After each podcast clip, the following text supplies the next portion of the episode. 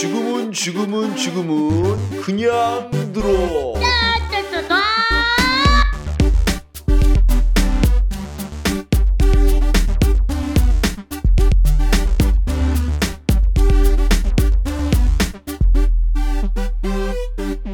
어, 네, 책 읽어주는 방송입니다.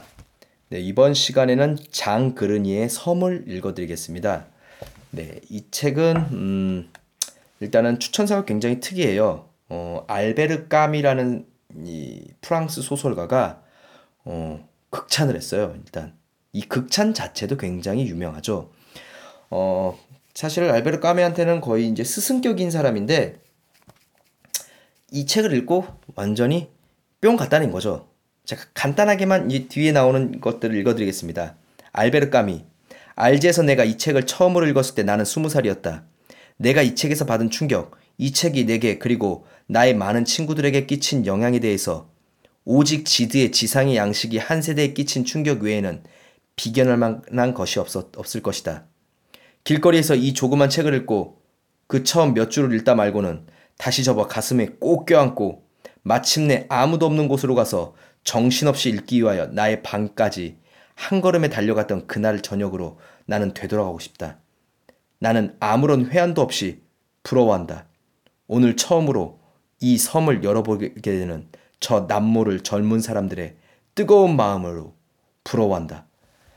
자, 그래서 이제 즉 한마디로 이 책을 읽어보지 않고 처음으로 읽어본 사람을 너무 부럽다는 얘기죠. 어, 이 책은 그러니까 뭐랄까 이제 허무, 그 다음에 어, 인생에 대해서 약간 좀 관조적인 태도, 그 다음에 아름다움, 뭐 이런 것들을 얘기하고 있는데 좀 있으면 5월 이제 연휴 기간이죠.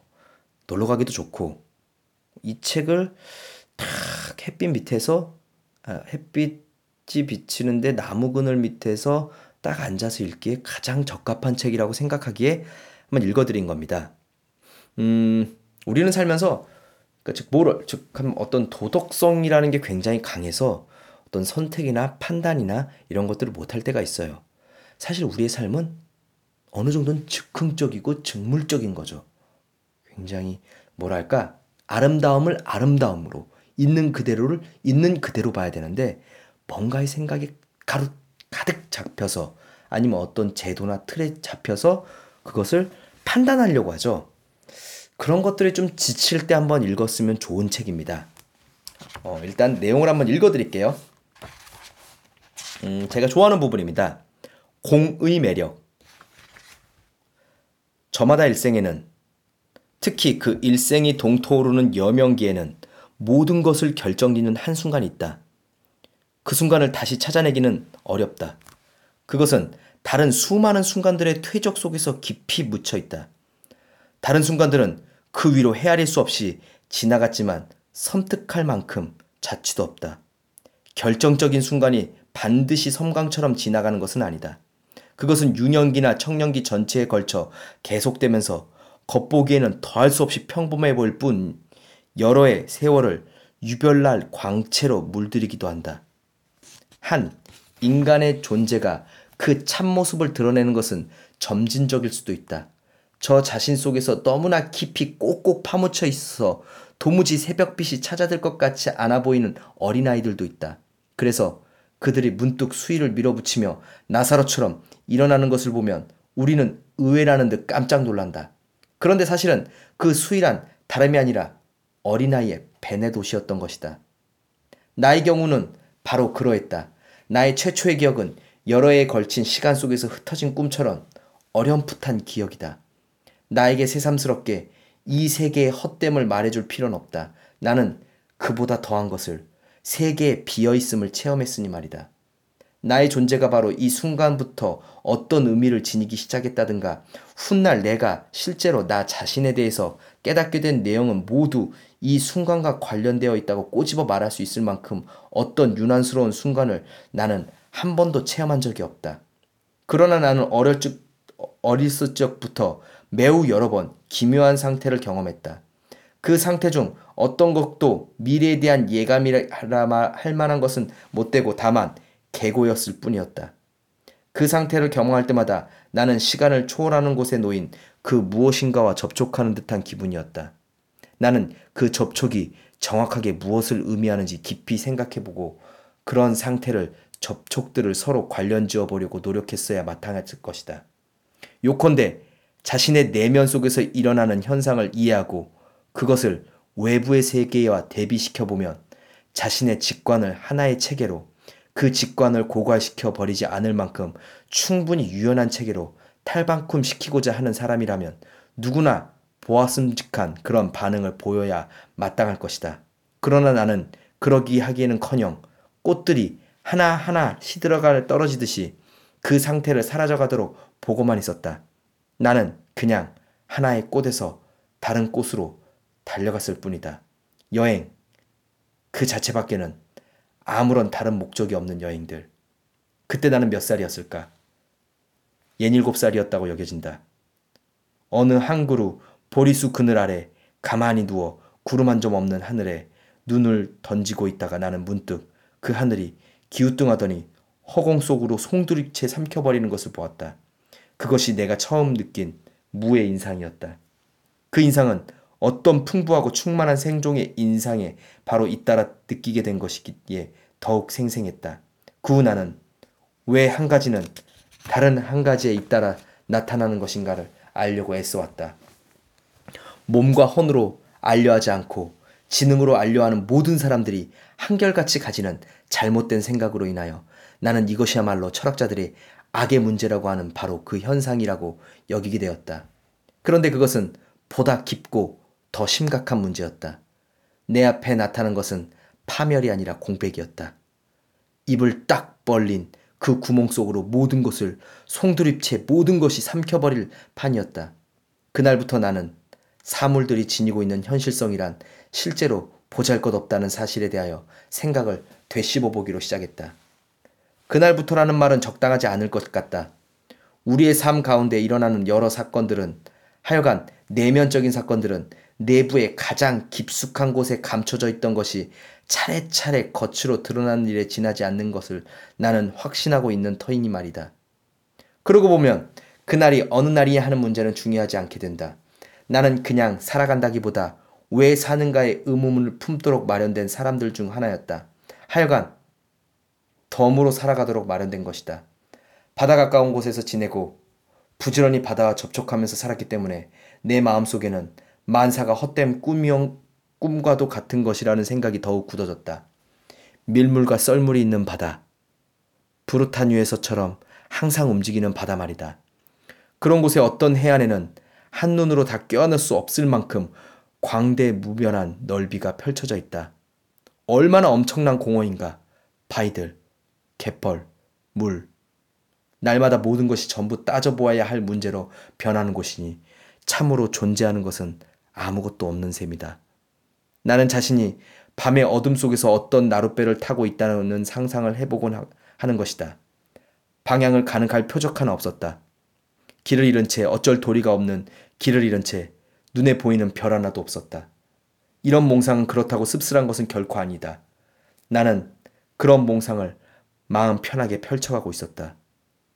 그런 이야기를 쓴 글을 읽은 적이라고는 한 번도 없으니 무슨 문학적인 병이라고 할 성질도 아니었다. 그것은 타고난, 타고난 병이었고 나는 달콤한 기분으로 그 병을 즐겼다. 무한한 감정은 내게는 무라는 것이 그러하듯이 아직 이름 없는 감정이었다. 그 결과 내가 느낀 것은 거의 완전한 무심, 일종의 고요한 무감각, 눈을 뜬 채 잠자는 사람들과 같은 그런 상태였다. 날이면 날마다 나는 그 음울한 벌판으로 씨앗 하나 싹 트는 일이 없는 그 황량한 모래톱으로 쏟아녔다. 나는 물결을 따라 앞으로 나가는 것이 같았지만 물결은 뒤로 물러났다. 앞으로 나갔다 하면서 마치 든든한 밧줄로 바다 깊숙이 비끄러 매놓은 부표처럼 끝내는 나를 제자리로 그대로 남겨놓는 것이었다.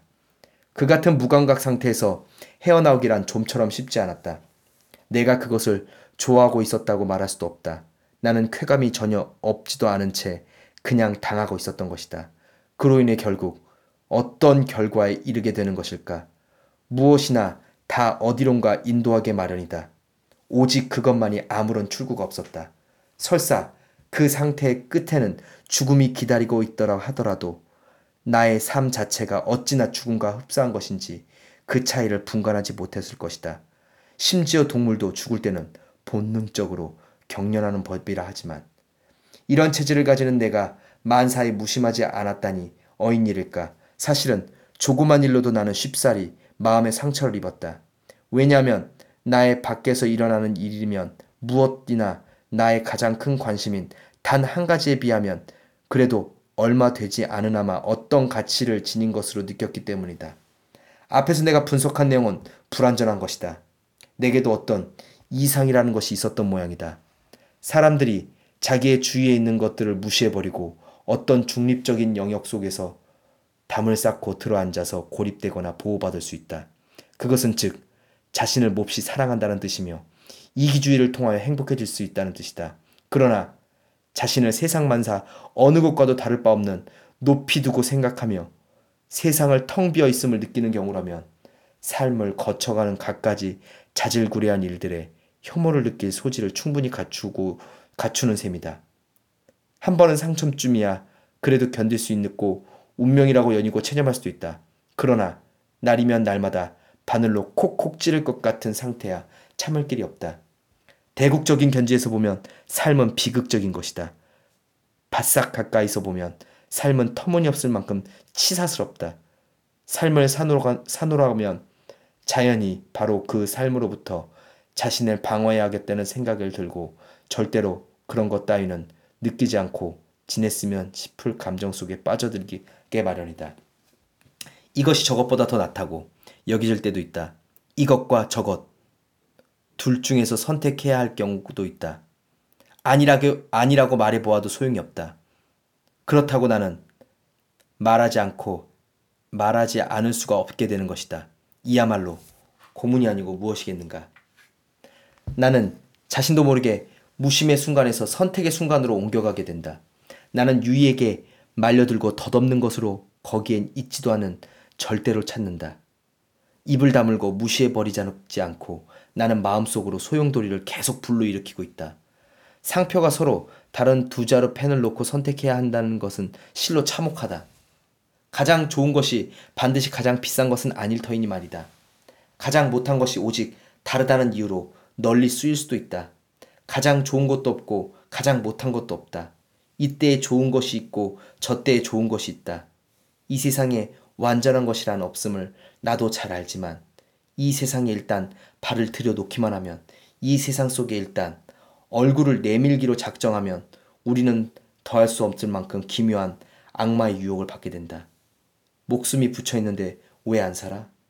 왜 제일 좋은 걸 안 골라? 하고 귀에다 속삭이는 그 악마 말이다. 이렇게 되면 곧 뜀박질하고 여행을 떠나고 그러나 이제 막 욕망이 만족되려고 하는 순간이란 얼마나 아름다운 순간인가. 공의 매혹이 뜀박질로 인도하게 되고 우리가 한 발을 딛고 뛰듯 껑충껑충 이것저것대로 뛰어다니는 것은 이상할 것이 없다. 공포심과 매혹이 한데 섞인다. 앞으로 다가서면서도 동시에 뒤로 물러서는 것이다. 제자리에 가만히 있다는 것은 불가능하다. 그러나 그 그칠 사이 없는 움직임의 대가를 받는 날이 찾아오는 것이니 말없이 어떤 풍경을 고즈넉이 바라보고만 있어도 욕망은 입을 다물어 버리게 된다. 문득 공의 자리에 충만히 들어앉는다. 내가 지나온 삶을 돌이켜보면 그것은 다만 저 절묘한 순간들에 이르기 위해 노력했을 뿐이라는 것을 생각이 든다. 내가 그렇게 하기로 굳게 마음 먹은 것은 저 투명한 하늘의 기억 때문이었을까? 내 어린 시절 반드시 누워서 그리고 오래도록 나뭇가지 사이를 물끄러미 바라보았던 하늘 그리고 어느 날 싹 지워져 버렸던 그 하늘의 기억 때문이었을까? 자 이렇게 해서 공의 매혹에 대해서 이제 나왔는데 허무죠.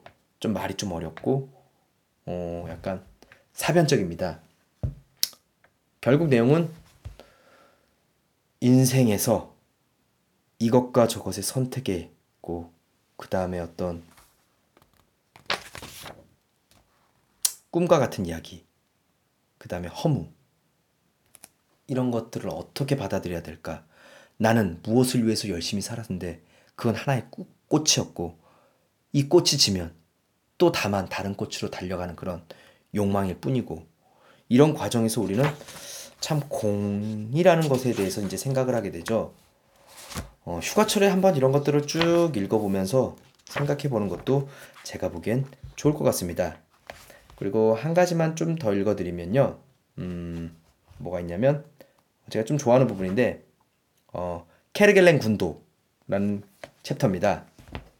음, 조금만 읽어드릴게요. 나는 혼자서 아무것도 가진 것 없이 낯선 도시에 독착하는 것을 수없이 꿈꾸어 보았다. 그러면 나는 겸허하게, 아니, 남노하게 살 수 있을 것 같았다. 무엇보다도 그렇게 되면 비밀을 간직할 수 있을 것 같았다. 나 자신에 대하여 말을 한다거나 내 이러이러한 사람이라는 것을 드러내 보인다거나 나의 이름으로 행동한다는 것은 바로 내가 지닌 것 중 그 무엇인가 가장 귀중한 것으로 겉으로 드러내는 일이라고 생각하는 것을 나는 늘 해왔다. 무슨 귀중한 것이기에 아마 이런 생각은 다만 마음이 약하다는 증거에 지나지 않을 것인지도 모른다. 즉, 단순하게 살아가는 일뿐만 아니라 자신의 존재를 확립하기 위하여 누구에게나 반드시 필요하게 마련인 힘의 결여가 있음을 나타내는 것일지도 모른다. 나는 이제 환상에 속지는 않는다. 그러므로 이 같은 타고난 부족함을 무슨 드높은 영혼의 발로라고 여기지 않는다. 그러나 나에게는 여전히 그런 비밀에 대한 취향이 남아있다. 나는 오로지 나만의 삶을 갖는다는 즐거움을 위하여 별것 아닌 행동들을 숨기기도 한다. 비밀스러운 삶. 고독한 삶이 아니라 비밀스러운 삶 말이다. 자, 그래서 이제 비밀스러운 삶에 대해서 쭉 나가는데 나중에 이 부분은 여러분들이 한번 쭉 읽어보세요. 굉장히 매혹적입니다. 네. 나를 드러내기보다 그 다음에 고독한 삶이 아니라 비밀스러운 삶. 나의 비밀을 하나하나씩 만들어가는 삶. 자, 아마 어, 산책이라도 나가보면요. 한번 해보세요.